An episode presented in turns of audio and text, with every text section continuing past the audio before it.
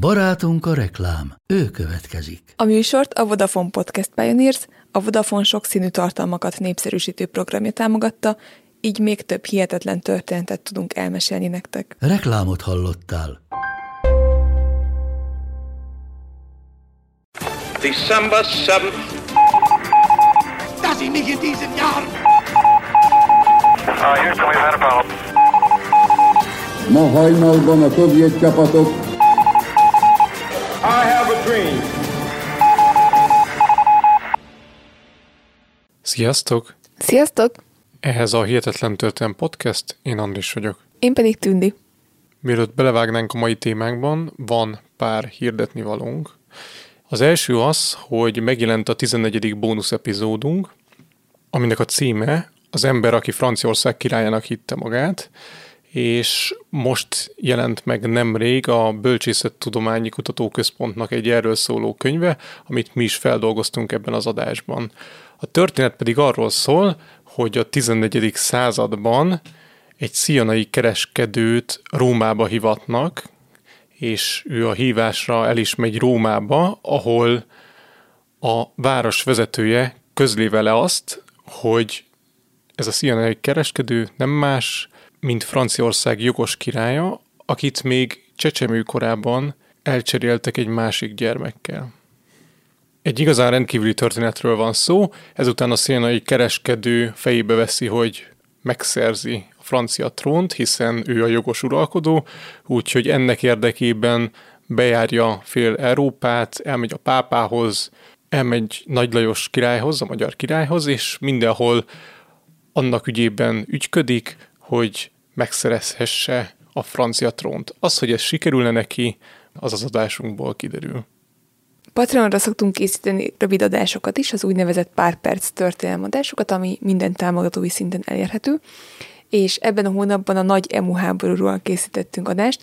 Ezt a témát az egyik hallgatónk javasolta, és mi ebből egy teljes epizódot szerettünk volna készíteni, csak aztán elolvastunk erről egy könyvet, egy nagyon-nagyon-nagyon rövid könyvet, és úgy találtuk, hogy hát sajnos egy teljes adást nem tesz ki a téma, viszont elképesztően érdekes a sztori, úgyhogy mi ebből készítettünk egy pár perc történelem epizódot, úgyhogy ezt is ajánljuk figyelmetekbe.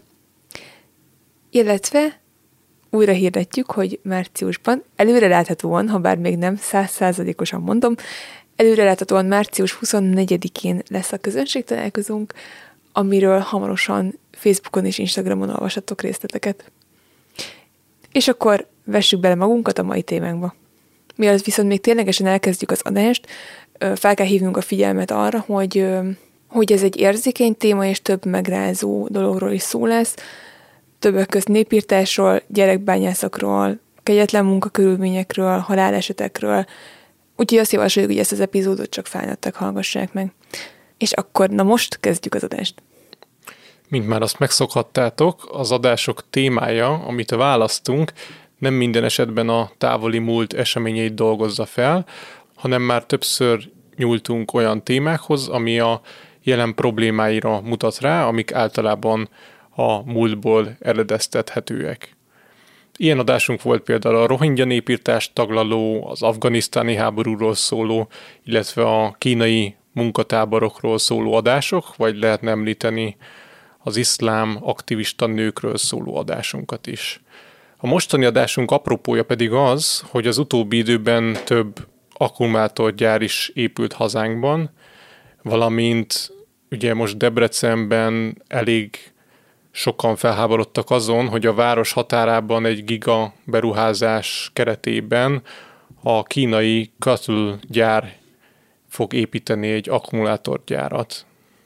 Mi az adásunkban nem ezzel fogunk most foglalkozni, hanem egyszerűen csak arról szeretnénk beszélni, és arra szeretnénk rávilágítani, hogy globális szinten mennyire problémás az akkumulátorgyártás, és hogy az európai és a fejlettebb világ hogyan használja ki a szegényebb régiókat és a harmadik világot ezzel kapcsolatban, hogy elérjék a karbonsemleges és zéró emissziós célkitűzéseiket. Habár a gyarmatosítások kora hivatalosan lezárult, de mégis pont ugyanolyan folyamatok zajlanak, mint 100-150 évvel ezelőtt, és a globális elit profit orientáltsága és ez a cél, hogy minél több pénz legyen a zsebükben, ez gyakorlatilag minden szabályt felülír. Adásunkban a Kongói Demokratikus Köztársaságban zajló kobaltbányászat témakörét fogjuk körbejárni. Ez az ország Közép-Afrikában található, lakossága ma már majdnem 100 millió, és területe kétszer akkora, mint Németország, Franciaország és Spanyolország együttvéve. Egy rendkívül szegény országról van szó. Az ENSZ statisztikái szerint az emberi fejlettség index tekintetében a 179. a világon, a felmérésben szereplő 191 ország közül, a gyerekek halandóságában pedig a 182 ami egyébként itt egy olyan adat szerepel, hogy a gyerekek 8%-a nem is éli meg az 5 éves kort, tehát egy elég drasztikus adat. Azért erre az országra koncentrálunk, mert ők adják az akkumulátorgyártáshoz feltétlen szükséges nyersanyag kitermelésének 50%-át világviszonylatban. Ezt a termelékenységet pedig az ott élő emberek és sok esetben gyerekek kihasználásával tudják elérni, akik hihetetlen körülmények között sok esetben középkori módszerekkel bányásszák a kobaltot, miközben a nagy akkumulátor felhasználó cégek, és itt fel lehetne sorolni sok tech céget, felteszik a kezüket, és azt hirdetik magukról, hogy mindent megtesznek annak érdekében, hogy jobbak legyenek a körülmények Kongóban. A valóság azonban nem ezt mutatja. Ahhoz pedig, hogy megértsük, hogy pontosan mi zajlik most a Kongói Demokratikus Köztársaságban, ahhoz nagy vonalakban át kell tekintenünk az ország történelmét, ami gyakorlatilag az elmúlt 150 évben arról szólt, hogy az ott élő embereket kihasználták, és a felbecsülhetetlen értékű nyersanyagokat kiszipolyozták az országból. Az elmúlt 150 évben két olyan esemény is történt, amiről a későbbiekben biztos, hogy fogunk adást készíteni. Az egyik második Lipót belga király kegyetlenkedései, amit a gyarmatosítás idején követett el Kongóban, a másik pedig az ország 1960-as függetlenedésének a kudarca, úgyhogy most erről fogunk, erről a két eseményről fogunk egy kicsit beszélni röviden. Kezdjük akkor második Lipóttal, hiszen időben ez volt korábban. Második Lipót belga király 1878-ban megbízta a híres Afrika kutatót, Sir Henry Morton Stanley-t, hogy utazzon a Kongó medencébe és kössön számára, mert a király számára előnyös szerződéseket az ott élő törzsekkel. Stanley közel 450 szerződéssel tért vissza Lipót királyhoz, melyeket a helyi törzsfőnökökkel kötött meg, akik a földjeikért cserébe ruhát, eszközöket és fegyvereket kaptak. Az szinte százszerzékig biztos, hogy nem tudták ezek az emberek, mert a törzsfőnökök, hogy milyen szerződéseket iratnak velük alá, mert sem olvasni, sem pedig írni nem tudtak igazán. Második Lipót ezeket a megszerzett területeket elismertette a nyugati hatalmakkal egy konferencián, amit Berlinben tartottak 1884-ben és 85-ben. Pár évvel azelőtt egyébként egy hasonló berlini konferencián kimondták azt, hogy az osztrák-magyar monarchia okupálhatja 30 évre Boszniát. Az osztrák-magyar gyarmatosítási törekvésekről szintén készítettünk egyébként egy bónusz epizódot a Patreonra. Második Lipót saját szavaival egyébként így nyilatkozott Kongóról, tehát ez az idézet jól megmutatja, hogy milyen véleménnyel volt a gyarmatosításról általában. Idézem, Egyedül bolygónk ezen részét nem voltunk képesek eddig civilizálni, az itt élő emberekre tudatlanság vetül, nekünk pedig, kimerem mondani, kötelességünk és szent feladatunk, hogy ebben az évszázadban ezen változtassunk.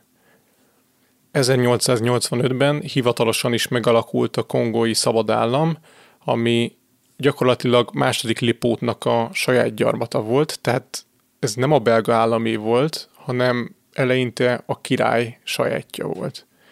Mivel azonban Lipótnak nem volt nagy tőkéje, amit be tudott volna fektetni az országba, ezért nagy cégek segítségét kérte, akikkel koncesziós szerződéseket kötött, amiknek értelmében azok teljes körű földfelhasználati és bányászati jogokat kaptak Kongóban, cserébe viszont a profit felét azt második Lipótnak fizették meg ezek a cégek. Ekkor a legértékesebb nyersanyag az elefántcsont volt, amit hamar felváltott a gumitermelés, mivel ekkoriban kezdett kibontakozni az autóipar, és ugye ehhez az autógumik gyártásához nagy szükség volt erre. És egyébként a bicikli gyártás is ekkor vált egyre hangsúlyosabbá. Mindezek következtében a gumitermelés az hatalmas hasznot jelentett, mai szemmel pedig elképesztő az, hogy gyakorlatilag ugyanarról beszélünk több mint száz évvel később is, hiszen az autóiparnak most egy másik fontos nyersanyagra van szüksége, a kobalthoz, ami szintén Kongó területén található meg, és ugyanazok a folyamatok zajlanak, vagy legalábbis nagyon hasonlóak, kiszipolyozzák az országot, hogy a profitot a külföldi cégek zsebre tehessék. Annak idején második Lipót gumikvótákat határozott meg, amit kemény kézzel be is hajtott, mindenféle ellenszolgáltatások nélkül. Ezt értsétek úgy, hogy az emberek földjét elvették, és erőszakkal arra kényszerítették őket, hogy kaucsukot termeljenek. A törzsfőnököket arra kényszerítették, hogy évekre adják bérbe embereiket, vagy legalábbis azoknak egy részét, hogy legyen, aki dolgozzon ezeken a gumiültetvényeken. Ahogy mondtuk, a kvótákat behajtották, aminek a hatékonyságának a növelésére egy katonai csoportot is létrehoztak, akik brutálisan bántak a lakosokkal. Ha valahol nem teljesítették az előírt mennyiséget, akkor gyakran felgyújtották a falvakat, embereket mészároltak le, valamint gyakori büntetési forma volt a csonkítás, emberek ezreinek vágták le a kezét büntetésképpen. És egyébként én az adástól teljesen függetlenül pár hete láttam is ilyen képeket, mert ez már ugye az 1900-as évek eleje, tehát fotózni már, vagy hát a fényképezés már létezett, mint olyan, úgyhogy vannak is ilyen montázsok, hogy ilyen szerencsétlen helyi lakosok megcsonkított kézzel ülnek egy esőerdő előtt. És hogy ez mennyire elszaporodott ez a fajta büntetési módszer, állítólag volt, hogy a levágott kezek után fizettek zsoldot bizonyos katonáknak, úgyhogy egyfajta fizetőeszközöként is működött a szerencsétlen helyi lakosoknak a levágott keze. Mark Twain így írt második Lipótról és kegyetlen uralmáról. Második Lipót mellé helyezve Néró, Kaligura, Attila, Torquemada, Genghis egyszerű amatőrgyilkosoknak tűnnek. 14 év alatt Lipót tudatosan több életet tett tönkre, mint ahányan az elmúlt ezer év háborúiban meghaltak. Az eddigi legfejlettebb és leginkább felvilágosult évszázad során született meg ez a penészes, kétszínű, kegyetlen szörnyeteg, akihez hasonlót nem találunk az emberiség történetében, és akinek a lelke a pokol tüzében fog elkárhozni. Minél előbb bízzunk és reménykedjünk benne. Lipót kegyetlenkedéseiben több millióan veszítették el az életüket. A legdurvább becslések szerint az ország lakosságának a fele meghalt, de az enyhébb becslések szerint is minimum 3 millió ember halt meg. Az események világszerte egyre nagyobb visszhangot kaptak, és korabeli oknyomozó újságírók dolgoztak azon, hogy rávilágítsanak a helyzet fenntarthatatlanságára. Mindezek következménye az volt, hogy 1908-ban külső nyomásra második Lipót a saját gyarmatát a belga államra ruházta át, és az ország felvette a belga Kongó nevet. Akartam mondani, hogy az egészben az a felháborító, hogy konkrétan a belga állam tőle megvette ezt a területet, tehát ő kiszipolyozta, és utána eladta a belga államnak, és még fizettett neki a belga állam azért, hogy megveheti ezt a gyarmatot. Tehát második Lipót miután évtizedekig sanyargatta az országot, utána még egy csomó pénzt kapott azért, hogy eladta azt a belga államnak. Erről most dióhéjban csak ennyit, de majd később készül belőle epizód. Most pedig ugorjunk egy kicsit az időben, és beszéljünk az ország másik kritikus időszakáról, az 1960-as függetlenedésről. A belgáktól való függetlenedést 1960. júniusában mondták ki, azonban a belgák meg akarták tartani az országban a befolyásukat, és attól féltek, hogy az ország legértékesebb bányavidékének számító délkeleti rész elveszik számukra. A bányavidék elvesztése azzal fenyegetett, hogy az ott megtermelt tőkét már nem tudják külföldre vinni, hanem valószínű volt, hogy az új kongói vezetés élén Lumumba miniszterelnökkel csökkenteni fogja a külföldi tőke befolyását, és az ország gyarapítására fordítja majd az ország nyersanyag készletét, ami hát innen nézve egy teljesen jogos cselekedet lenne.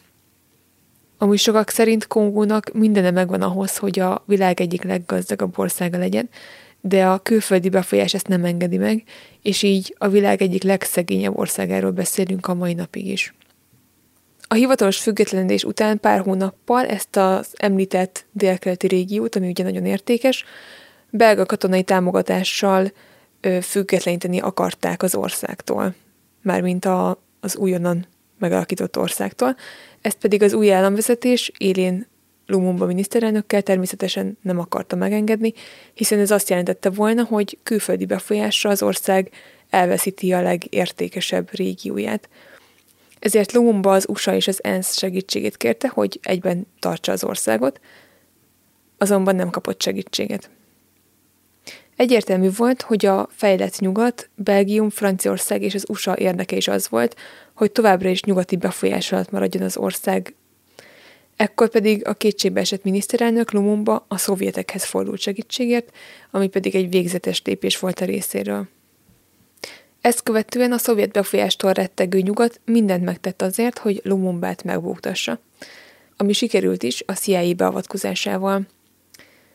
A Kongói Demokratikus Köztársaság gyakorlatilag így csak pár hónapig élvezhette a tényleges szabadságát, ugyanis a 35 éves Lumumba miniszterelnököt brutális körülmények között kivégezték, a földi maradványait savba mártották, és így nem maradt semmi belőle, csak az aranyfoga, amit az egyik milicista eltett emlékbe. Ezt az aranyfogat pedig tavaly, 2022-ben egy hivatalos ceremónia keretében a belga állam visszaadta a meggyilkolt miniszterelnök családjának. Ezután nyugati támogatással új elnök került az ország élére, Mobutu, aki 1997-ig vezette az országot, amit sokan kleptokráciának tekintenek. Ami azt jelenti, hogy a külföldi tőke beáramlása mellett az állami korrupció szárnyalt, az elnök hatalmas összegeket tüntetett el, amiből ő és a családja nagyon meggazdagodtak, miközben a népet teljesen kizsákmányolták. Ez a történet is fent van a listánkon, hogy majd készítünk róla epizódot, most csak röviden akartuk megemlíteni, annak érdekében, hogy a továbbiak jobban érthetőek legyenek mindenkinek. És akkor most beszéljünk magáról a kobaltbányászatról. Jelenlegi tudásunk szerint a Föld kobalt készletének a kétharmada Katanga tartományban található, a Kongói Demokratikus Köztársaság déli régiójában. És itt egyébként előre elnézés, de az egyértelműség érdekében, vagy a, azért, hogy jól érthető legyen, többször fogjuk azt használni, hogy kongói, Kongó úgy. Van egy másik állam is, amit Kongónak hívnak, az ország, a Kongói Demokratikus Köztársaság észak-nyugati részén, de mi most nem erről fogunk beszélni, hanem magáról a Kongói Demokratikus Köztársaságról. Szóval hatalmas mennyiségű kobalt található ebben a régióban, és ez a ritka film elengedhetetlen alapanyaga az akkumulátorok gyártásának, valamint annak, hogy a fejlett államok elérjék a karbonsemleges célkitűzéseiket. És hogy miért ilyen könnyű ebben az országban ezt bányászni, és miért van az, hogy nagyon sokan kézzel bányásszák ezt. Nem értünk olyan szinten a geológiához, úgyhogy csak felvázolnánk, hogy ez miért lehetséges, Annyi a lényeg, hogy 800 millió évvel ezelőtt a tektonikai lemezek úgy mozdultak el egymáson, hogy ebbe a régióba, ide a kongói demokratikus köztársaság területére beáramlott az óceánvíz, és egyfajta ilyen belső tenger alakult ki, ami nagyon speciális módon száradt ki, aminek az lett a következménye, hogy felbecsülhetetlen mennyiségű értékes nyersanyag található ezen a vidéken.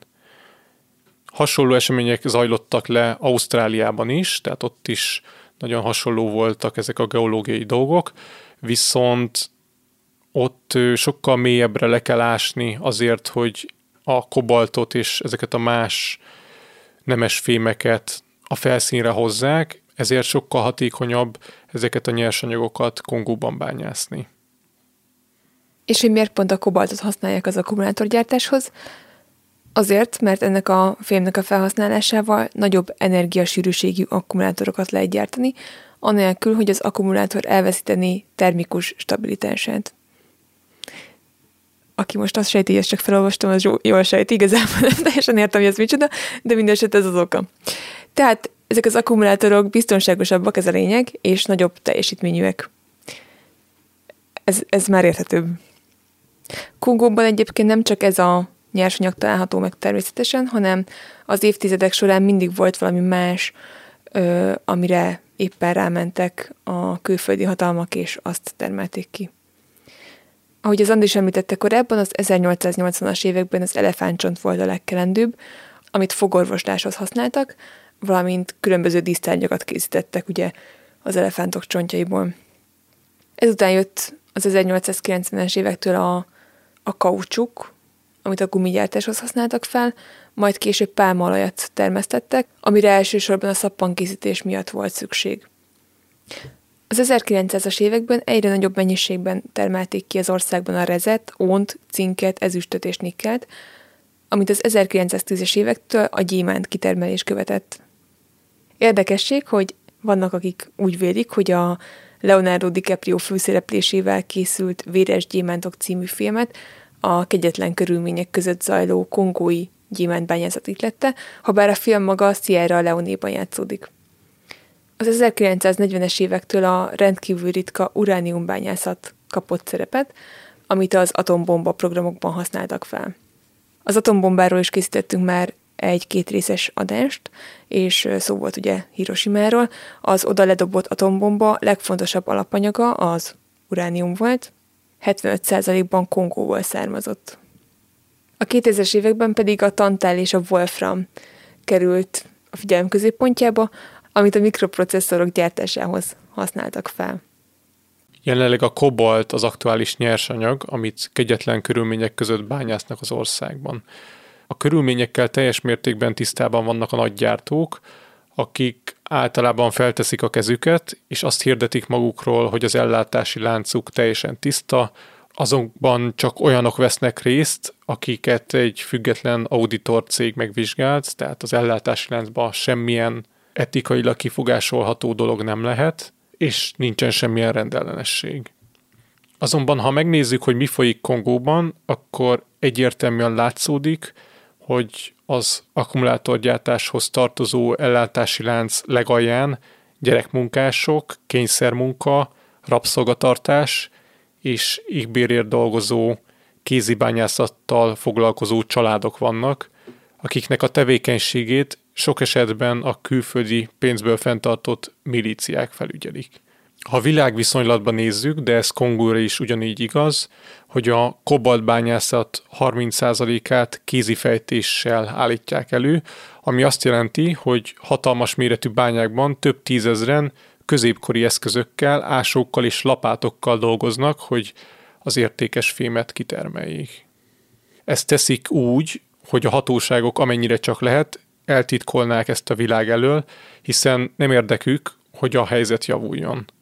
A kongói állam hatalmas pénzt kaszál a külföldi bányavállalatok adóbefizetésén, valamint a kormány és az elit az végtelenül korrupt és könnyen lefizethető, miközben a bányavállalatok úgy tudják a profitjukat maximalizálni, ha az ellátási láncukban a legolcsóbban dolgozók kapnak nagy szerepet, azaz a kézi fejtést alkalmazó kisemberek.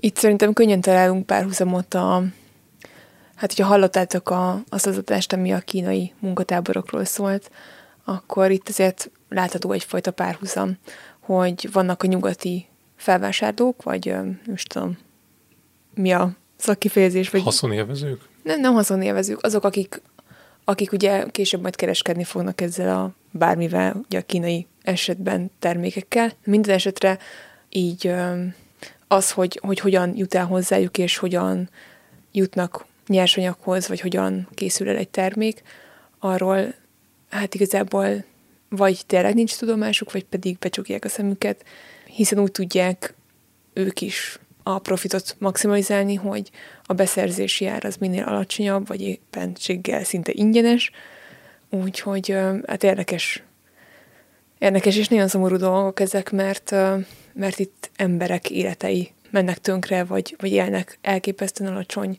életminőséget. Úgyhogy, na mindegy.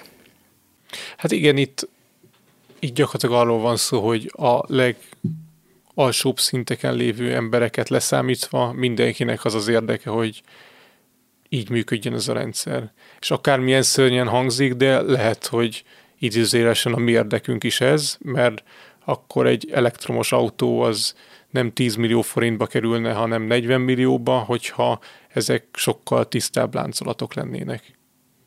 Igen, de ezért azt nem mondanám, hogy ez a mi nekünk. Tehát ugye itt sokat filozofáltunk már korábban is arról, hogy az olcsó kínai termékek kapcsán, hogy, hogy igen, hogy a vásárlóknak az az az érdekük, hogy alacsony legyen az ár, de azért nem minden áron.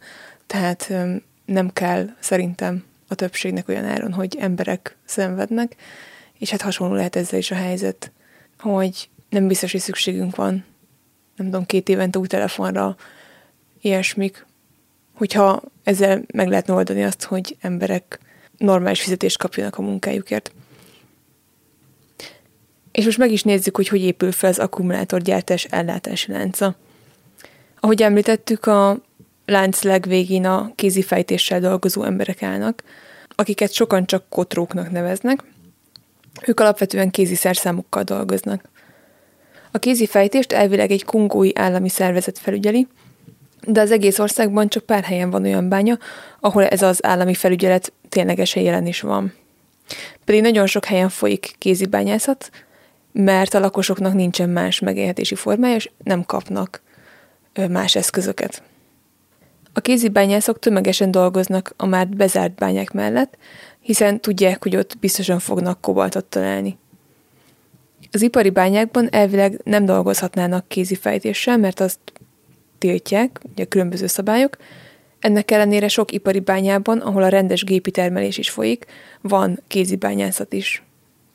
Egy-két ipari bányaterületet fallal vettek körül, de sokkal jellemzőbb az, hogy szemet hunynak a felett, hogy a bánya területére bejönnek a környező települések lakosai, és ásni kezdenek kézzel, kis ásókkal, ilyesmi. Végeredményben ugye a bánya vezetése jól jár, hiszen előbb-utóbb a közvetítőkön keresztül a lakosok által kiásott nemesfém bekerül a gyár ellátási láncába. A kézifejtéssel dolgozók a kibányászott ércet úgynevezett negoszínűknek adják, ez egy francia szó, de mi az adásunkban csak közvetítőként fogjuk említeni őket. Szóval a közvetítőknek van bicikliük, autójuk vagy más szállítóeszközük, amit a legszegényebbek nem engedhetnek meg maguknak, és emiatt ezeknek a közvetítőknek lehetőségük van arra, hogy a kibányászott ércet, amit zsákokban ők megkapnak a kézibányászoktól, azt elvigyék a következő pontra, a depókba, ahol sokszoros haszonra tesznek szert. Egy megtöltött nagyméretű zsák kobaldért a közvetítők nagyjából egy dollárt fizetnek a bányászoknak, ez ugye régiónként eltérhet, de nagyjából ez az átlagos ár, amennyit egy kézibányász egy nap meg tud termelni. Ezt a zsákot tehát elviszik egy következő nagyvárosba, vagy egy olyan helyre, ahol egy ilyen depó van. Ez gyakorlatilag olyan, mint egy piac, csak itt nem adják az árut, hanem mindenki csak veszi. Egymás mellett akár egy tucat árus is várakozik, akik zsákonként 5-6 dollárt fizetnek a közvetítőknek, tehát itt már rögtön kis tudjátok számolni azt, hogy 5-6-szoros profitra tesznek szert azok, akik egy kicsit följebb vannak már a láncban, és megengedhetik maguknak azt, hogy bicikliük, motorjuk vagy autójuk legyen. Majd amúgy a források közé teszünk videókat, mert YouTube-on elég sok ilyen videót láttunk, néztünk. Többség egyébként viszonylag megrázó, de hogy van arról is videó, ahogy ezek a közvetítők éppen tartanak az ilyen óriási nagy raktárakba, és brutál, hogy hogy meg van pakolva a bicikliük, tehát nem is tudom hány kiló kobaltot vihetnek magukkal rengeteget. Úgyhogy majd nézzetek szét a források között, mert mert hát szerintem jól illusztrálja abszolút, hogy, hogy milyen a helyzet. Ma már ezeknek a depóknak a tulajdonosai egyébként leggyakrabban kínaiak, pedig hivatalosan elvileg csak kongóiak lehetnének, és több forrásunkból is az derül ki, hogy 10 depóból 8 kínai kézben van, a maradék kettő pedig vagy libanoni, vagy indiai, vagy nagyon ritkán kongói kézben. Ezekben a depókban több száz zsák gyűlik össze, mint hogy a Tündi is mondta, hogy ez a felvételeken nagyon jól látszódik, amit aztán terautókra tesznek, és tovább szállítanak, elvileg a legnagyobb titokban az ipari bányáknak, vagy közvetlenül a feldolgozó ipartelepeknek. Ez az egyik útja a kobaltnak, sejthetjük, hogy ez a problémásabb része a dolognak. A másik hivatalos út az ipari bányákból, ahol a markolókkal és a nagy gépekkel bányásznak, innen viszik a kobaltot közvetlenül a feldolgozó üzemekbe. Ezekben a feldolgozó üzemekben, gyárakban történik meg az ércek különválasztása, amely során a kobaltot elkülönítik a többi vele együtt bányászott ércektől. Erre azért van szükség, mert a kézi bányászatnál például csak az összegyűjtött kőtörmelék 1-2 százaléka az, ami tiszta kobalt. Hogyha lejjebb ásnak, akkor az 1-2 százalékos kobaltartalom akár 7-10 százalékra is emelkedhet, de minél mélyebbre ásnak, hát kézzel, az annál veszélyesebb. Erről később még fogunk beszélni. A már külön választott kobaltot az óceánpartra szállítják, ahonnan hajókkal viszik tovább kobalt finomító gyárakba, jellemzően Kínába. 2021-ben a kobalt finomítás 75%-a Kínában zajlott. És felmerülhet ez a kérdés, hogy miért kell ezt elszállítani, miért nem lehet a kongói demokratikus köztársaságban ö, finomítani a kobaltot, hogyha már úgyis ott bányásszák ki ezt a, ezt a fémet. Erre az a válasz, amit az egyik legnagyobb kongói bányavállalat vezetője fogalmazott meg. Kongóban nincs elég áram, hogy helyben finomítsuk a kobaltot. Does Monday at the office feel like a storm? Not with Microsoft Copilot. That feeling when Copilot gets everyone up to speed instantly? It's sunny again. When Copilot simplifies complex data so your teams can act, that sun's shining on a beach. And when Copilot uncovers hidden insights, you're on that beach with your people and you find buried treasure. That's Microsoft Copilot. Learn more at microsoft.com/slash AI for all. A világ legnagyobb akkumulátorgyárai a kínai Katl és a BID, valamint a kórai LG Chem, a Samsung és SK Innovation, valamint japán részről a Panasonic. 2021-ben ez a hadgyár gyártotta a világ lítium-ion újra tölthető akkumulátorainak a 86%-át. Ezek közül is a Katl a legnagyobb, ami az egész termelés egyharmadát biztosítja. Magyarországon ezek közül a hat legnagyobb gyár közül többnek is van gyára. A Samsungnak ugye Gödön, az SK Innovationnek Komáromban és most épül, vagy már lehet, hogy fel is épült, de még szinte nem adták át Iváncsán az új gyárat, valamint az LG Chemnek Nyerges újfaluban van egy gyára, és a Katl pedig Debrecenben fog építkezni, ha megvalósul az a projekt. 2021-ben 19 hatalmas méretű ipari részkobaltbánya működött Kongó délkeleti régiójában, ahol a depókhoz hasonlóan szintén a kínaiak vannak összességében felül reprezentálva. A 19 bányából 15 kínai kézben van, vagy kínai finanszírozásból működik. Persze jogos a kérdés, hogy hogyan lehetséges az, hogy ilyen nagy arányú a kínai befolyás az országban, az egész azzal kezdődött, hogy a 90-es évek végén a második kongói háborúban uganda és ruandai katonák törtek be az ország keleti régiójába, és egy véres, négy évig tartó háború vette kezdetét, aminek következményeként az utak járhatatlanná váltak. 2010-ben jött a kínai állam, és egy gigaszerződés keretében megcsinálták az utakat, amiért cserébe koncesziós szerződéseket kötöttek a bányászatra. Ez azóta bevett szokás lett, a kínaiak beruházásokat ígérnek, utakat építenek, gátakat és reptereket, cserébe pedig hozzáférést kapnak Kongó erőforrásaihoz, mint például a kobalthoz. Az ügyletek megkötését követően a nyugati érdekkörbe tartozó IMF és a Világbank is vizsgálatot indított a kétes szerződések miatt, ha bár itt ugye van egy ilyen globális Kína és USA vagy nyugat ellentét, tehát ezt is ki lehet látni ezekből, tehát mind a kettő ugye nyilván rossz szemmel néz a másikra. A Bloomberg 2021-ben megjelentetett egy cikket, ami a 2010 és 2020 közötti rendellenességeket tárta fel az ügyben. Ezek alapján a kongói elnöki kör több 10 millió dollárt tüntetett el, miközben a kínaiak által épített infrastruktúra minősége nem ütötte meg az elvárható szintet.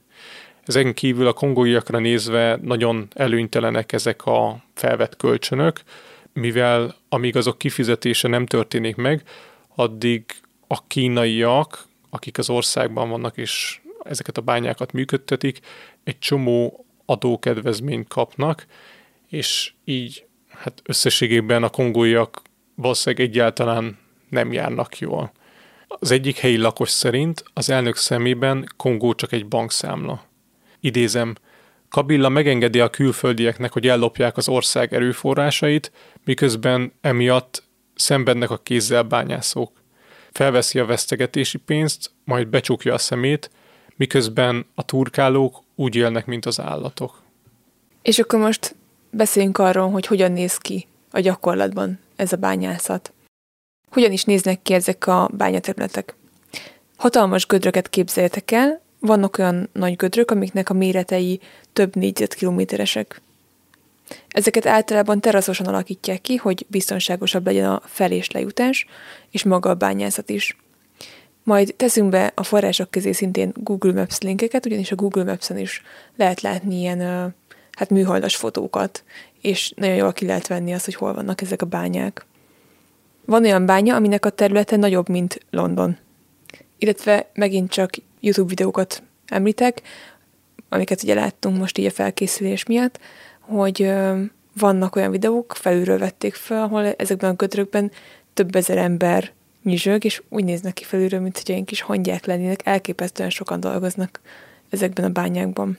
És az egyik forrás, amiből dolgoztunk, ő úgy fogalmazott, hogy ez az egész úgy nézhet ki, mint ahogy annak idején kinézett az egyiptomi piramisok építése. És hogyha tényleg megnézitek ezeket a fényképeket és videókat, akkor tényleg nektek is ez jut eszetekbe, hogy egyszerűen elképesztő, hogy mennyi ember dolgozik. Az emberek föl alá sétálnak. Zsákokat cipelnek a hátukon, tehát egy nagyon ilyen elavult, konkrétan ókori módszerekkel zajlik a fejtés. Külföldiként nem egyszerű bejutni ezekbe a bányákba, úgyhogy az oknyomozó újságíróknak is nehéz dolguk van.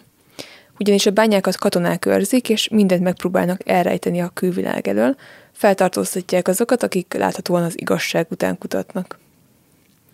Az adásunk egyik forrása egy amerikai oknyomozó újságíró, aki az indiai származása miatt könnyebben tudott bejutni a tiltott területekre, mert Kongóban egész sok indiai bevándorló él, ezért könnyebben el tudott vegyülni a tömegben. Egy másik forrás pedig szintén egy újságíró kényes területre tapintott, és olyan adatoknak kezdett utána nézni a helyszínen, ami alapján a hatóságok tévesen arra következtettek, hogy egy kormányhoz köthető korrupciós ügyben nyomoz, ezért elfogták, majd a szabadon engedése után örökre kitiltották az országból.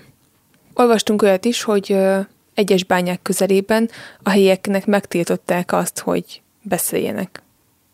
Az egyik helyi arról számolt be, hogy aki beszél az újságírókkal, előfordul, hogy az életével kell ezért fizetnie. Ugyanis az éjszaka közepén jönnek értük, és lelövik ezeket az embereket, majd ott hagyják őket az utcán, hogy a többi lakost elrettentsék attól, hogy ugye nyilatkozzanak a sajtónak. Egy-egy bányában van, hogy több ezer férfi, nő és gyerek is dolgozik egyszerre. Általában a férfiak végzik a gödrök ásását, a nők és a gyerekek pedig köveket válogatnak, apróbra törik, majd zsákokba teszik azokat, és egy vízzel teli gödörhöz cipelik ezt a zsákot, ahol kiszedik annak a tartalmát, és szitákkal átmossák ezeket a köveket. Ezután nagyobb zsákokba teszik az ércet, ami így már készen áll a szállításra, és ahogy említettük, átadják egy közvetítőnek, aki pedig elviszi őket a depóba. Felmerülhet esetleg kérdésként az, hogy a, hát az úgynevezett kotrók, tehát akik ugye a bányászást végzik kézzel, nem trükköznek-e azzal, hogy mondjuk a zsákokat feltöltik akár homokkal, vagy, vagy olyan törmelékkel, ami nem tartalmaz kobaltot. Hát igazából nem, mert hogyha rájön egy közvetítő a depónál, hogy átverték, akkor, akkor azt megtorolja, ugyanis uh, nyilván voltak, akik ezt már próbálkoztak ilyesmivel, de a közvetítők sokat magukkal tértek vissza a bányába, és megverték az illetőt a családjával együtt, valamint aki ilyennel próbálkozik, attól a továbbiakban nem veszik át a kobaltot, és akkor ugye elesik a bevételtől a család. És még egy pár szó a közvetítőkről. Ugye ők azok, akik elviszik a depókba a zsákokat, amik ment a depók sokszor sok kilométerre vannak a bányáktól. És hát a közvetítőknek gyakorlatilag ez a munkájuk, ők ebből élnek meg, megveszik olcsón a kotróktól a kobaltot, és aztán ugye kicsit többért adják el, és hát ebből következik, hogy nem, nekik nem érdekük az, hogy a, akik bányásznak, ők maguk vigyék el a depóba, és sokszor ezt szabotálják is, hogy ne történhessen meg. Az egyik forrásban olvastunk egy olyat, hogy egy tizenéves fiú úgy döntött, hogy ő közvetlenül elviszi a zsákokat a depóba, és kihagyja a közvetítőt, hogy ugye hát nyilván egy magasabb áron tudja eladni a kobaltot. Azonban ezt meglátta az, aki szokta szállítani a zsákokat, tehát a közvetítő, és rálőtte erre a fiúra. Ezt a fiút Kabolának hívják, aki 12 éves volt ekkor, és így emlékezett vissza a történtekre. Zeus látta, hogy elmegyek a kobalttal, és rámordított, de én nem fordultam meg, mentem tovább. Ekkor egy dörrenést hallottam. Nem tudtam lélegezni, a földre zuhantam. Azt hittem, hogy meg fogok halni. Ez az Zeus nevű közvetítő pedig az eset után felkereste a fiú családját, és elmondta az apának, hogy ha még egyszer meglátja a fiút, hogy ezzel próbálkozik, akkor már nem a hátára fog célozni, hanem a fejére. Az általános életveszélyen túl, amikről mindjárt beszélünk is, beszélnünk kell a komoly egészségügyi problémákról, amikkel szembe kell nézniük a kézifejtéssel dolgozó munkásoknak. Ugye, ha elképzeltek egy ilyen bányát, nyilván az egyik alapvető veszélyforrás az a szállópor belélegzése, aminek komoly, hosszú távú következményei vannak. A bányában dolgozók gyakran szenvednek nehéz fém tüdőbetegségben, ami van, hogy halálos kimenetelű, emellett a sok hajolgatás miatt a hát, gerinc és nyakfájdalom is nagyon gyakori. Ugye itt olyan embereket kell elképzelni, akik egész gyerekkoruktól fogva már a bányában dolgoznak, tehát nyilván ez nem egy egészséges állapot. Egy kutató, aki egy helyi nagyváros egyetemén dolgozik, és az egészségügyi hatásait vizsgálja a kézi bányászatnak, azt mondja, hogy nagyon óvatosnak kell lennie, mert a nagy bányavállalatok és a kongói államvezetés nem fogadják jól a kutatási eredményeit, miszerint a kézi bányászattal foglalkozók vizeletében 40-szer annyi a kobalt tartalom, mint a kontrollcsoport többi tagjánál, az uránium mennyisége pedig négyszeres. Akik csak egyszerűen a bányák közelében élnek, de nem a bányászattal foglalkoznak, az ő esetükben is sokkal nagyobb koncentrációban tartalmazza a szervezet ezeket az anyagokat, mint a kobaltot, a rezet, a cinket, a grafitot, a nikkelt és az urániumot. A nehézfémek nem csak az embereket, hanem a földeket is szennyezik, és ezáltal a termést is. A kutató az utóbbi időben azt tapasztalta, hogy egyre több a születési rendellenesség a bányász közösségekben, ilyen például a HPE, ami a két agyféltek szétválásának részleges vagy teljes hiányát jelenti. Ezen kívül gyakoriak a halvaszületések és a vetélések is, valamint az újszülött csecsemőknek a vérében is az átlagoshoz képest nagyobb a kobalt, uránium és az arzén mennyiség.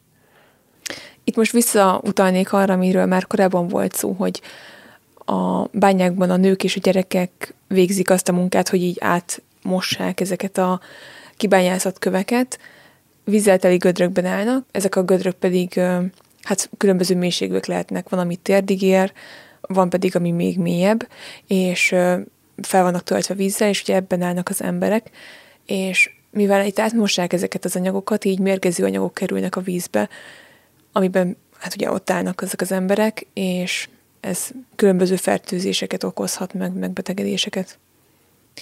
Bányász közösségekben a tüdőrák és veserák is gyakoribb betegség, mint másoknál, és ez szintén a nehéz fémekre vezethető vissza.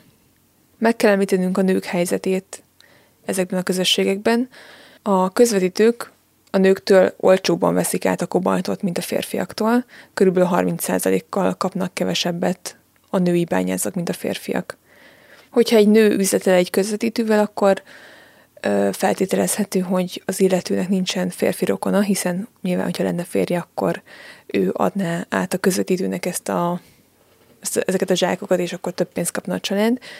Az egyik női munkás, egy Priscil nevű nő arról számolt be, hogy a férje egy éve meghalt dégúti betegség miatt, és ezért kell egyedül dolgoznia. Szerettek volna gyerekeket vállalni a férjével, de a nő kétszer is elvetélt, amit utólag, mint mondta, már nem is bán. Így fogalmazott ezzel kapcsolatban. Hála Istennek, hogy elvette a gyerekeinket. Itt jobb, ha meg sem születsz. A szexuális erőszak sajnos jellemző a bányák területén, ezeket jellemzően a bányákat őrző fegyveres katonák követik el. Az egyik forrásban azt olvastuk, hogy az újságíró, aki ugye bement egy ilyen bányaterületre, találkozott két lányjal, egy 14 és 15 éves lányjal, akik mindketten már anyukák voltak, és az egy év körüli gyerekeikkel mentek dolgozni a bányába. És mivel nem tudták otthon hagyni a gyerekeiket, ezért hát ugye vitték őket magukkal, és amíg ők a gödörben ástak, addig a csecsemőket egy kartondobozba tették, és hát ott feküdtek a földön, és ugye szívták be ők is a port. Úgyhogy szinte biztosra vehető, hogy ezek a gyerekek is meg fognak betegedni. A bányák mindig új források után kutatnak, vagy kiterjesztik a területeiket, ezért nagyon gyakoriak a kilakoltatások. Több helyen is olvastunk arról, hogy valaki egy random faluban éppen emésztőgödröt vagy latrinát ásott, és akkor talált valami olyat, ami után pár évvel később oda települt egy hatalmas gyár, és biztosak lehettünk abban, hogy a kobalt felfedezése után két évvel már semmi nem látszódott a faluból, hanem egy hatalmas gödör tátongott a helyén. Az egyik helyi lakos így nyilatkozott az általános helyzetről. Kidobtak minket a lakásainkból. Azon a földön éltünk már három generáció óta, mielőtt megjelentek volna nagy bányavállalatok. Zöldséget termeltünk és halat fogtunk. Jöttek és kidobtak minket, és azóta nincs elég élelmünk, hogy eltartsuk a családunkat. Mégis mit gondolnak, hogyan éljünk így? Egy másik ember, egy Erik nevű férfi pedig azt mondta a helyzetről. Azt mondták, hogy iskolát fognak építeni, de továbbra se történt semmi. Csak a kobalt érdekli őket, a város lakói olyanok nekik, mint az állatok. Amikor a koncesziót megkötötték a területre, akkor azt gondolták, hogy azzal együtt a területen élőket is megvásárolták, és azt gondolják, hogy most úgy kezelhetik őket, mint a rabokat. Egy Tenke nevű faluban például a közelben található egy kobalt feldolgozó üzem, és emiatt, mivel olyan közel van Tenkéhez a gyár, ezért szörnyű állapotok uralkodnak a faluban. A házakat, az utcákat és a fákat, valamint a földet is, és minden mást gyakorlatilag belepi egy ilyen muster színű por, a por pedig a gyárból jön, ahol a nehézfém feldolgozáshoz olyan mérgező vegyületeket használnak, ami kiszabadul a levegőbe, és beteríti az egész környéket. A helyi lakosok egy része tudja, mi is ez a por pontosan, egy kénysav-szerű vegyületet használnak arra, hogy a rezet és a kobaltot elválasszák egymástól ezekben a gyárakban, és gyakorlatilag ez szabadul fel a környezetbe. Ez a probléma egyébként nem csak ezen a Tenke nevű faluban probléma, hanem gyakorlatilag mindenhol, ahol ezt a módszert használják az ércek szétválasztására. Az országban évek óta számos NGO tevékenykedik, hogy valamelyest javítsanak a, az állapotokon. Az ő megítélésük sok esetben kettős, ugyanis vannak olyan civil szervezetek, akik csak felveszik a hatalmas támogatási pénzeket a nagy tech cégektől, és azt állítják magukról, hogy sokat tesznek a helyzet javítása érdekében, de ténylegesen igazából keveset tesznek annak érdekében, hogy jobb legyen az életük az embereknek. Persze vannak olyan szervezetek is, akik tényleg ö, oda teszik magukat, és azon fáradoznak, hogy javítsanak az állapotokon. Ugye az igazi baj az az, hogy alapvető strukturális gondok vannak a rendszerben, tehát a problémákat csak hosszú évek munkáival lehetne ezt megoldani, és hát valószínűleg nem is a civil szervezetek tudnák megoldani, hanem maguk a nagy tech cégek tudnának beavatkozni a folyamatokba. Az egyik NGO dolgozó arra a kérdésre, hogy mi a legnagyobb akadálya annak, hogy a gyerekek eltűnjenek a bányákból, azt válaszolta, hogy a szegénység. Így fogalmazott. A szülők arra kényszerülnek, hogy a bányákba vigyék a gyerekeiket dolgozni. Ha a szülők keresnek elég pénzt, akkor megengedhetik maguknak, hogy a gyerekeiket iskolába küldjék, ahelyett, hogy a bányában dolgoznának. Ugyanis az oktatás Kongóban fizetős, erre mindjárt ki fogunk térni. Az egyik kongói tanár így nyilatkozott.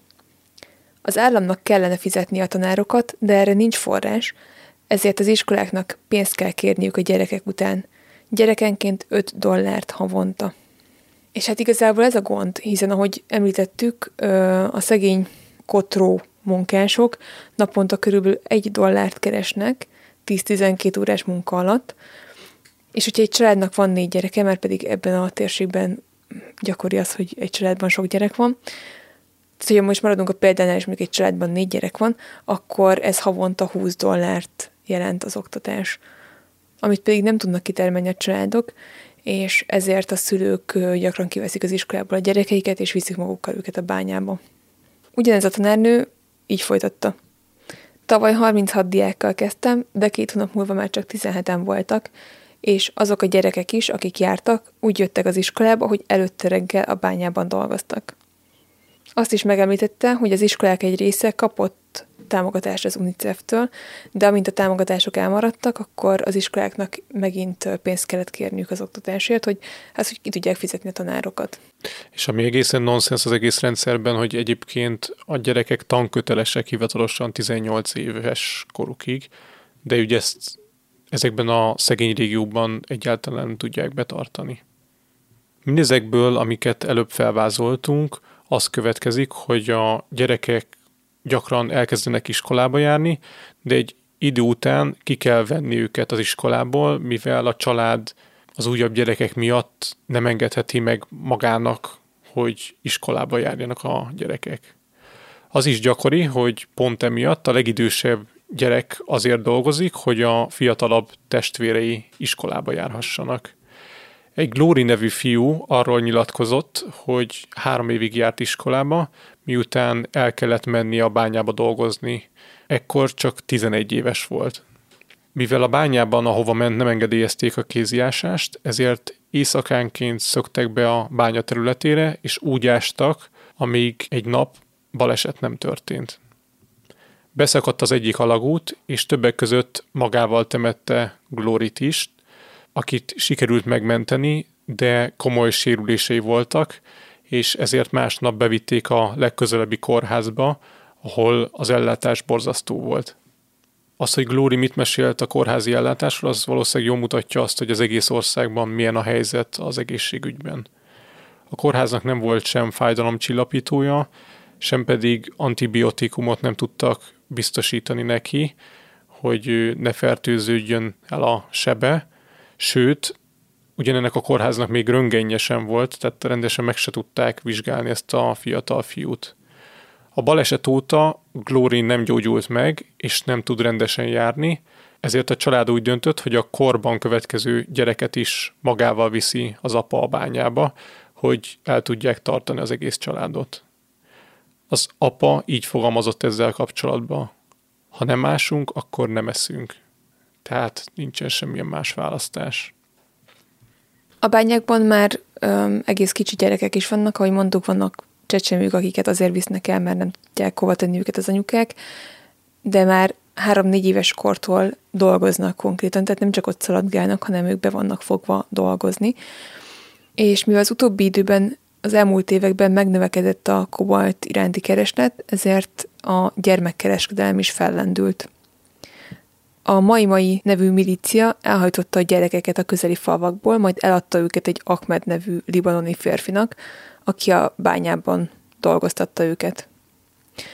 Az emberkereskedelemről nagyon keveset lehet tudni, mert akinek bármi köze van hozzá, azok ugye nyilván megtartják maguknak és titokban tartják a részleteket, de több arra utaló jel is van, hogy Kongó területén gyakori ez a dolog.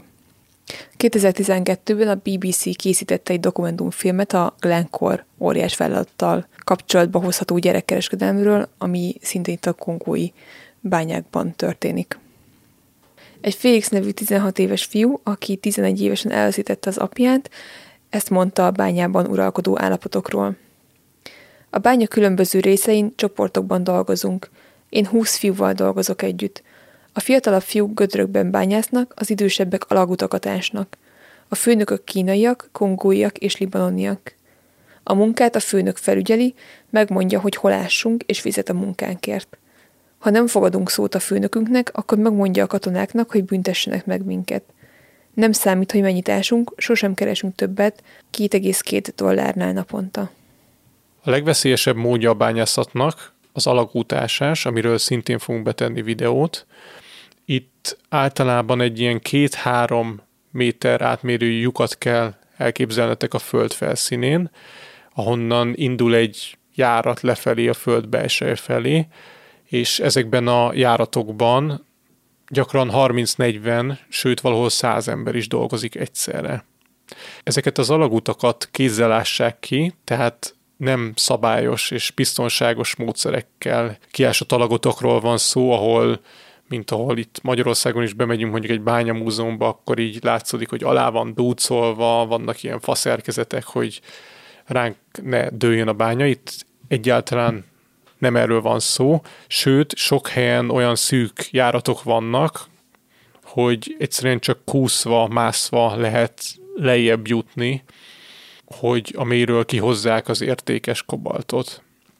Ezeknek az alagutaknak a mélysége gyakran 30-40, vagy valamikor közel 100 méter mély is, de semmilyen légzés segítő rendszer nincsen kiépítve, azaz ha lemászol az alagút legaljára, és az ottani járatokban bányászol kobalt után, akkor időközönként fel kell jönnöd a felszínre, mert egyszerűen elfogy a levegőd.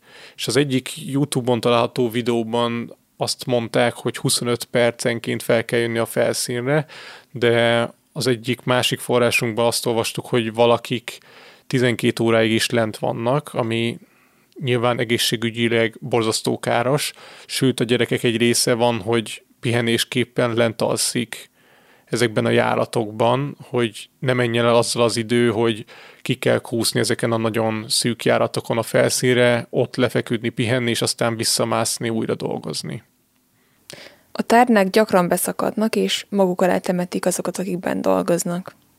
A felszínen dolgozók pedig nem tudnak segíteni a lentreket élve eltemetett embereknek, hiszen nem tudják kiesni újra az 50 méteres alagutakat. Ilyenkor jellemző, hogy akik az alagút nyílásának közelében dolgoznak, hogy a szerencsések akkor megúszszák a katasztrófát, de akik lejjebb vannak, azoknak gyakorlatilag nincs esélyük a túlélésre. És az egyik forrásunk ezzel kapcsolatban úgy fogalmazott, hogy akik ezeken az alagutakon dolgoznak, gyakorlatilag a saját sírjukat ássák. Láttunk olyan képet is, amit majd beteszünk a montásba, amin az látszik, hogy egymástól pár méterre sorakoznak tucat számra a földbe vezető nyílások. Nagyon gyakoriak a bányakatasztrófák, mindennaposak a halálesetek, és ezeknek csak egy nagyon-nagyon kis részük ö, kerül be a hírekbe. Ugyanis amennyire lehet, próbálják eltitkolni. Tudja a bánya tulajdonosok, meg a... Mindenki, aki ebben Hát igazából mindenki, igen, hogy mi történik valójában, és ezért valószínű, hogy hát szinte sose fogjuk megtudni, hogy ténylegesen hány ember veszítette az életét már ilyen balesetekben. De akkor miért is alkalmazzák ezt a rendkívül veszélyes módszert arra, hogy kobalt bányásztanak? Az a válasz, hogy mélyebbre ásva ezekben az alagutakban sokkal nagyobb kobalttartalmú érceket találnak, és tudják őket a felszínre hozni, ezért nekik pénzben jobban megéri így ásni. És emiatt elterjedt gyakorlat, hogy a munkásoknak akkor is fizetnek pénzt, amikor egy hónap alatt kiássák ezeket az alagutakat, és hetekig nem hoznak fel semmi értékeset, hanem csak ásnak, és aztán egy hónap után jön az igazi profit, és az értékes nehéz filmeket ugye felhozzák a felszínre. Tehát nyilván itt nem a munkásoknak kedveznek azzal, hogy fizetnek az ásásért, hanem, hanem itt ez egy befektetés azoknak, akik szemet hunynak a felett, hogy emberek kockáztatják az életüket gyakorlatilag, mert tudják, hogy hamarosan jönnek az értékes kövek. Egy Csita nevű apa, aki éveken keresztül keményen dolgozott, hogy eltartsa a családját, és azon volt, hogy a gyerekei iskolába járhassanak, így számolt be az eseményekről. Egy nap balesetet szenvedtem, és nem tudtam ideiglenesen dolgozni. Lubu, a fiam odajött hozzám, és azt mondta, ne aggódj, apa, én fogok helyetted dolgozni. Mondtam neki, hogy nem, azt nem lehet, az iskolába kell maradnod. Ha egyszer ott hagyod az iskolát, akkor sosem térsz vissza. Lubó azonban azt mondta, hogy büszke arra, ha tud segíteni a családjának, és amint jobban vagyok, és vissza tudok menni a bányába, akkor visszamegy az iskolába tanulni. Lubó elment tehát Tilvezembe dolgozni. A főnöke egy libanoni volt, akit Árennek hívnak. Áren alatt több mint 200 fiú dolgozik, ő a legnagyobb főnök Tilvezemben. Azt mondta Lubónak, hogy ásson alagutat. Én nem akartam, hogy Lubó alagutat ásson, mivel tudom, hogy az mennyire veszélyes, de Áran azt mondta, ha nem ás alagutat, akkor nem dolgozhat neki. Lubó tehát Tilvezemben alagutat ásott több mint egy hónapig. Én minden nap imádkoztam, hogy egészségesen érjen haza, és hogy ne történjen semmi baj. A kezem már majdnem jobban volt, úgy gondoltam, hogy még pár nap és újra dolgozni tudok, Lubó pedig visszatérhet az iskolába. 2018. január 18-án Lubó nem jött haza a Tilvezembéből. Futottam a bányához, és amikor odaértem, már más szülők is ott voltak. Mindenki kiabált, hol a fiam? Add vissza a fiamat. A katonák a fegyverüket az arcunkba nyomták, és arra kényszerítettek, hogy hazamenjünk. Teljesen megőrültem a helyzettől. Tudni akartam, hogy mi történt Lubóval. Fel alá járkáltam az úton, majd visszamentem, és arra kértem a katonákat, hogy megkereshessem a gyermekemet, de a katonák megvertek és megrútostak. A fák között vártam ki a reggelt a bánya mellett, és másnap reggel más szülőkkel együtt visszamentünk a bányába. Egy hivatalos ember érkezett a bánya részéről a jeepjén, és elmondta, mi történt. Azt mondta, előző nap egy alagút beomlott, a katasztrófát senki sem élte túl. Az apa, Csite és felesége később megtudták, hogy aznap 40 gyerek volt az alagútban, amikor beomlott. És később összefogtak a szülők, és sikerült elérniük, hogy az alagút felső harmadából hát kiessek a holtesteket. 17 holtest került elő, köztük Lubói is. Kérdés, hogy meddig fog tartani ez a fenntarthatatlan helyzet a Kongói Demokratikus Köztársaságban. Egy kongói diák így fogalmazott a helyzetről. Hadd mondjak neked valamit, amiről senki sem beszél. Meddig fognak kitartani az ásványkincsei Kongónak? Talán 40 vagy 50 évig? Annyi idő alatt a kongói népesség száma meg fog duplázódni. Ha a nyersanyagaink eladásából csak a politikai elit gazdagszik meg, miközben az oktatásra és a fejlesztésekre kellene költeni azt a pénzt, akkor két generáció múlva lesz itt 200 millió szegény, tanulatlan ember mindenféle nyersanyag nélkül. Ez fog történni, és ha ennek nem vetünk véget, akkor ez egy katasztrófa lesz. Tény az, hogy egy autó kobalt szükséglete, vagy az abban található akkumulátorok kobalt szükséglete ezerszer annyi, mint amennyi egy telefon aksiához kell.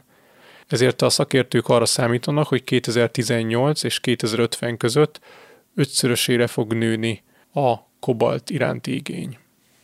Adásunk végén Lubumbától, az ország első szabadon választott miniszterelnökétől idézünk, aki magába hordozta a gyarmati elnyomás leküzdése után azt a lehetőséget, amivel végül nem tudott élni az ország.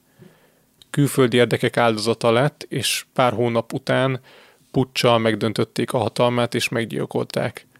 Utolsó levele, amit feleségének írt, valójában nem csak neki szólt, hanem egész Kongónak és Afrikának. Életem párja. Ezeket a sorokat úgy írom, hogy nem tudom, eljutnak-e hozzád valaha, mikor jutnak el hozzád egyáltalán, és hogy életbe leszek-e, amikor olvasod. Országunk függetlenedési küzdelmében egy pillanatig sem kételkedtem, amit társaimmal célként tűztünk ki, és amiért egész életünkben küzdöttünk, de biztosak voltunk a győzelemben. Amit azonban mi célul tűztünk ki országunknak, a tiszteletre méltó életet, a teljes megbecsülést és a megkötések nélküli függetlenséget, ezt sosem akarták a gyarmatosító belgák és nyugati szövetségeseik, akik közvetlen és közvetett, belföldi és külföldi kapcsolatokat felhasználva elérték ennek megakadályozását. Korrupcióval megvették embereink egy részét, megvettek másokat is, elferdítették az igazságot és bemocskolták függetlenedési küzdelmeinket. Mit mondhatnék még? Élve vagy holtan, szabadon vagy bebörtönözve a gyarmatosítók által, teljesen mindegy, de nem az én személyem számít. Ami fontos, az Kongó és szegény lakosai, akik szabadsága börtönné változott, és akiket a rács túloldalán emberek figyelnek, gyakran jó szándékkal, gyakran örömmel és újongással. Mindezek ellenére a hitem rendíthetetlen marad. A szívem mélyén érzem, hogy előbb vagy utóbb nemzetünk megszabadul minden ellenségétől, lerázza magáról a külföldi és belföldi rossz akaróit, egyként támad fel és mond nemet a kolonizálók elnyomására, és a fényre lépve visszanyeri méltóságát. Nem vagyunk egyedül, Afrika, Ázsia és a szabad és felszabadított emberek mindenhol a világon a több milliónyi kongói oldalán állnak, akik nem adják fel a küzdelmet, amíg ki nem űzik országukból a gyarmatosítókat és a zsoldosokat. Szeretném, hogy gyermekeimnek, akiket hátrahagytam, és akiket alig, hanem soha többé nem látok már, elmondanák nekik, hogy Kongó jövője gyönyörű, és hogy hazájuk azt kívánja tőlük és minden más kongóitól, hogy beteljesítsék szent küldetésüket, a függetlenség kiharcolását. Sem a brutális bánásmóddal, sem a kínzásokkal nem tudják elérni, hogy kegyelemért könyörögjek, mert úgy szeretnék meghalni, hogy fejemet magasan tartom, megingathatatlan bizalommal országunk jövőjével kapcsolatban. A történelem majd egy nap megmutatja, de nem az a történelem, amit Washingtonban, Párizsban vagy Brüsszelben tanítanak, hanem azokban az országokban, akik megszabadultak a gyarmatosítóiktól, és lerázták magukról a békjót. Afrika saját történelmét fogja írni, és mind északra, mind délre a Szaharától ez egy büszke és dicsőséges történelem lesz. Ne sírj értem, szerelmem. Tudom, hogy most az országom sokat szenved, de egyszer meg fogja tudni védeni függetlenségét és szabadságát. Ilyen Kongó, ilyen Afrika. Na hát ezt most ezt a hazafias kongói beszédet egy kicsit megkönnyeztem egyébként, úgyhogy most, most kicsit sírok engem nagyon-nagyon megérintett ez a történet, és nagyon szíven üt azért, mert, mert ilyen totál tehetetlenség érzetet hagy maga után szerintem, vagy legalábbis bennem. Mert nyilván ha, egyszer, egyszer hallottam egy olyan mondást, és nem tudom, totál nem értek vele egyet, de valahol már mégis igaz, hogy a világ gazdagabb felének a jó módja azért maradhat fent, mert a világ másik fele nyomorog. Tehát, hogy valami olyasmi volt itt a gondolat, hogy a feltétele a mi jól létünknek az, hogy legyen, legyenek emberek, akik viszont nagyon nem élnek jól. És ezzel én nem teljesen értek egyet, de nyilván ezek nagyon bonyolult dolgok. De minden esetre számomra totál tudom, elfogadhatatlan, hogy így működnek a dolgok, és, és szerintem szörnyű.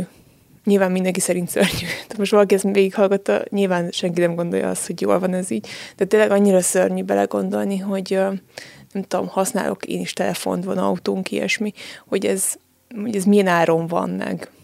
Nagyon, nagyon rossz. És hát szükségünk van ezekre a dolgokra, és mégis tudjuk, hogy hát, hogy hogyan kerül beléjük mondjuk a kobalt azokba az akkumulátorokba.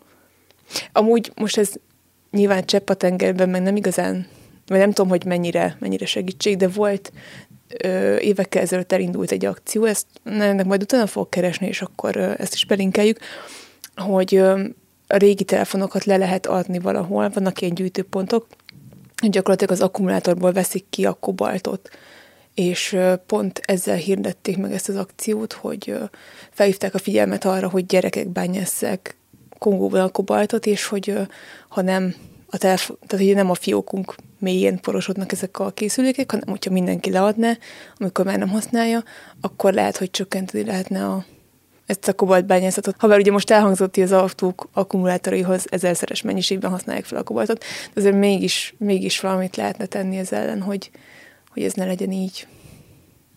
És nem tudom, szerintem te itt, itt a nagy gyártóknak kéne lépni, vagy ők, ők az igazán felelősek ezért az egészért. Tehát ez egy rendkívül nehéz téma, és fontos is, úgy gondoljuk. Ez biztos, hogy tényleg senkinek nem lesz ettől jobb kedve, de fontos az, hogy egy kicsit néha jobban megértsük, hogy, hogy mi van a dolgok mögött.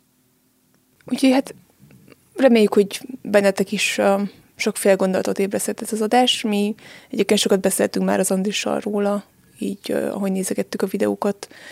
Tényleg nem egy vidám téma, de igen, én is egyetértek azzal, hogy, hogy nem szabad becsukni a szemünket azért, mert kényelmetlen szembenézni dolgokkal, hanem, hanem nem tudom, igenis tudjunk ezekről a dolgokról, hogy így működnek. És aztán lehet, hogy tényleg lehet ellene tenni valamit. Hát ezzel búcsúzunk most tőletek, és hamarosan jelentkezünk az újabb epizódunkkal, ugyanis most kivételesen már fel is vettük, tehát már megvan a felvétel, egy vendéggel készítettük el, és, és lesz némi aktualitása, azok különösen örülhetnek, akiket érdekelnek a brit királyi családdal kapcsolatos pletykák. Egyelőre csak ennyit árulunk el, de hogy ígértem, hamarosan jön ez az epizód is. Addig is vigyázzatok magatokra. Sziasztok! Sziasztok! Ha szeretnétek tőlünk extra bónuszadásokat hallgatni, akkor csatlakozzatok a Patreon közösségünkhöz a patreon.com per hihetetlen történelem oldalon, ezt a linket betesszük a leírásba is. Kövessetek minket Facebookon és Instagramon, ahol az adások mellett sok egyéb történelmi érdekességet is megosztunk veletek. Örömmel fogadunk e-maileket is a hihetetlen gmail.com e-mail címre, ha kérdésetek, észrevételetek lenne az adással kapcsolatban. A podcastet megtaláljátok az Apple Podcast-en, Spotify-on és még sok más helyen is. Hallgassatok minket máskor is. Sziasztok! Sziasztok! Ez a műsor a Béton közösség tagja.